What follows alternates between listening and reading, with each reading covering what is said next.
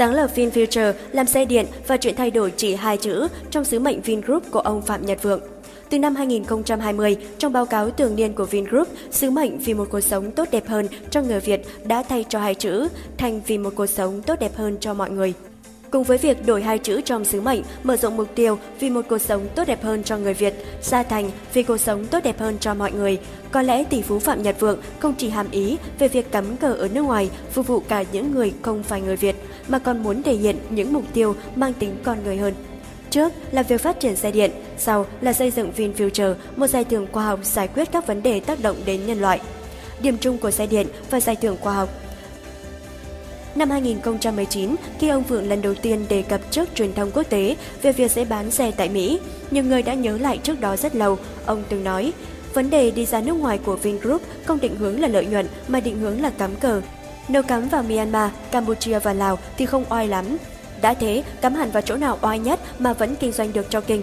Thực sự, Mỹ Tiến chỉ sau 2 năm tuyên bố thì đầu năm 2022, sau màn ra mắt các mẫu xe điện tại thị trường Mỹ, VinFast lại tiếp tục gây bất ngờ với tuyên bố bỏ xe xăng. Rõ ràng, quyết định này không nằm ngoài các kế hoạch đã được xây dựng trước của tập đoàn tư nhân lớn nhất Việt Nam.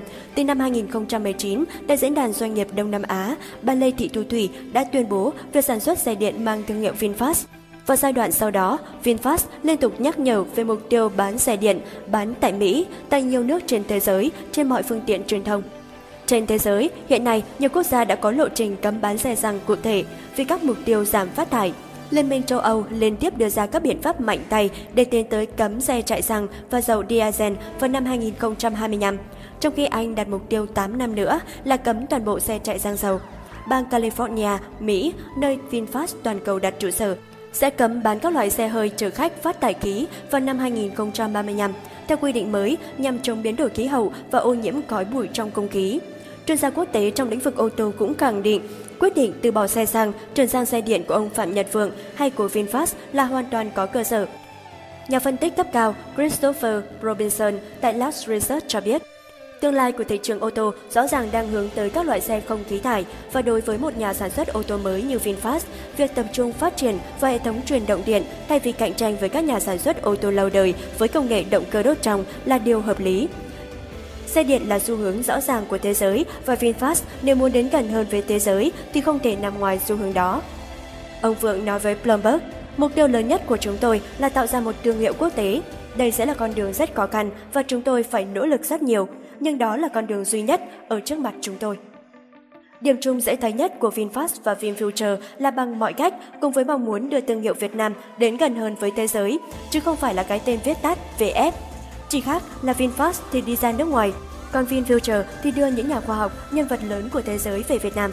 Việc sáng lập và tài trợ cho giải thưởng khoa học mà ông Phạm Nhật Vượng và bà Phạm Thu Hương đã làm không phải là một hiện tượng mà là một cách thể hiện lòng biết ơn với các nhà nghiên cứu với giới khoa học thế giới một cách tạo nên gắn kết giữa các quốc gia đã được nhiều doanh nhân, tỷ phú đi trước thực hiện. Năm 2013, tỷ phú Samun Jin, người Đài Loan, Trung Quốc, đã sáng lập giải thưởng Tang Prize, giải thưởng nhà đường về phát triển bền vững, khoa học dược sinh học, công nghệ học và pháp quyền. Samun Jin cho hay là ước mơ lớn nhất của ông, giải thưởng này có nhiệm vụ truyền cảm hứng cho nhiều nhà khoa học theo đuổi những kiến thức mà nhân loại cần trong thế kỷ 21 và thúc đẩy sự phát triển hơn nữa của nền văn minh nhân loại. Cũng trong năm 2013, giải thưởng Breakthrough đã được sáng lập bởi một nhóm các nhà doanh nhân nổi tiếng trong lĩnh vực công nghệ, trong đó có Mark Zuckerberg, CEO của Facebook, Sergey Brin, đồng sáng lập của Google, Jack Ma. Ma Huteng cũng có tên trong danh sách tài trợ giải này. Xa hơn, năm 1985, giải thưởng Kyoto, một giải thưởng thường niên cho các công trình xuất sắc trong lĩnh vực triết học, nghệ thuật, khoa học và công nghệ đã được thành lập, có tiếng lớn trong cộng đồng khoa học với việc bao trùm các lĩnh vực nằm ngoài giải Nobel và đặc biệt uy tín trong lĩnh vực triết học.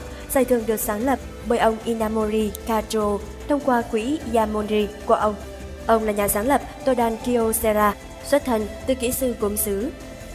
Với một giải thưởng non trẻ thì 1.200 người đăng ký đến từ 654 trường đại học hàng đầu, 51 viện nghiên cứu nổi tiếng, 42 viện hàn lâm khoa học quốc gia uy tín toàn cầu, 599 dự án trao giải, gần 100 dự án đến từ các nhà khoa học, nằm trong top 2% các nhà khoa học được trích dẫn nhiều nhất trên thế giới.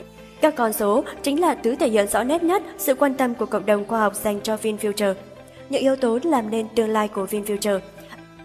Ý tưởng làm nên sự khác biệt của VinFuture rất rõ ràng. Giải thưởng này hướng đến các nghiên cứu, sáng chế khoa học, không giới hạn lĩnh vực, có thể cứu được hàng triệu, hàng tỷ người.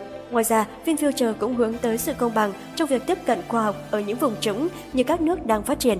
Giáo sư Jennifer Tuatreas, Đại học California, Berkeley đánh giá, giải thưởng VinFuture đang ở vị thế tiên phong. Đây là giải thưởng lần đầu tiên tập trung vào tác động đến nhân loại một cách rõ ràng, vinh danh những nghiên cứu khoa học hay sáng kiến công nghệ có thể tạo ra một thế giới tốt đẹp hơn cho con người. Đây là giải thưởng ở cung đẳng cấp với giải Nobel, Millennium hay Turing. Giáo sư từng đạt giải Nobel vật lý, ông Kostia nói, các nhà khoa học ở nhiều quốc gia đang phát triển chưa nhận được sự quan tâm xứng đáng với những nỗ lực và thành tựu của họ. Đơn giản vì tiếng nói của họ chưa thực sự được lắng nghe. Giải thưởng VinFuture sinh ra để thay đổi điều này. Chính định hướng khác biệt, tập trung vào khoa học vị nhân sinh, chính những chủ nhân của giải VinFuture mùa đầu tiên là minh chứng thuyết phục nhất về sự uy tín. Lời cảm ơn của các nhà khoa học chính là điều sẽ tạo nên danh tiếng sáng nhất cho giải. Tiến sĩ Catalin Carico, thành viên trong nhóm nhà khoa học đạt giải thưởng chính mẹ đẻ của công nghệ mRNA sử dụng vaccine COVID-19, nói bên lề giải thưởng. Tôi nhận lời tham gia sự kiện VinFuture lần này bởi đây là một sự kiện khoa học. Chúng tôi đến để tôn vinh khoa học cũng như chia sẻ câu chuyện của bản thân. Giáo sư Salim Abdul Karim, đồng chủ nhân giải đặc biệt của hạng mục dành cho nhà khoa học đến từ các nước đang phát triển với phát minh trans có chứa chất tenofovir, sản phẩm dành cho phụ nữ có tác dụng kháng HIV cho biết giải thưởng không chỉ dành cho vợ chồng tôi mà đây là tia sáng hy vọng dành cho những nhà khoa học từ các nước đang phát triển, đang làm việc miệt mài trong các phòng nghiên cứu để tạo ra sự khác biệt tốt hơn cho thế giới. Giáo sư Drew Westman, cộng sự của tiến sĩ Kathleen Tarico nói, mở ra hy vọng vào tương lai của VinFuture. Điều quan trọng nhất, tôi không phải người nên nhận giải thưởng này mà hàng nghìn nhà khoa học đi trước và đi sau tôi sẽ tiếp bước những nghiên cứu này đưa ra nhiều phương pháp chữa bệnh mới cho những căn bệnh mới.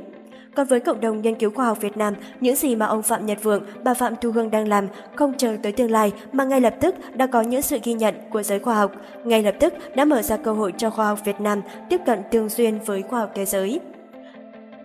Từ cafef.vn, Độc đáo TV tổng hợp và đưa tin.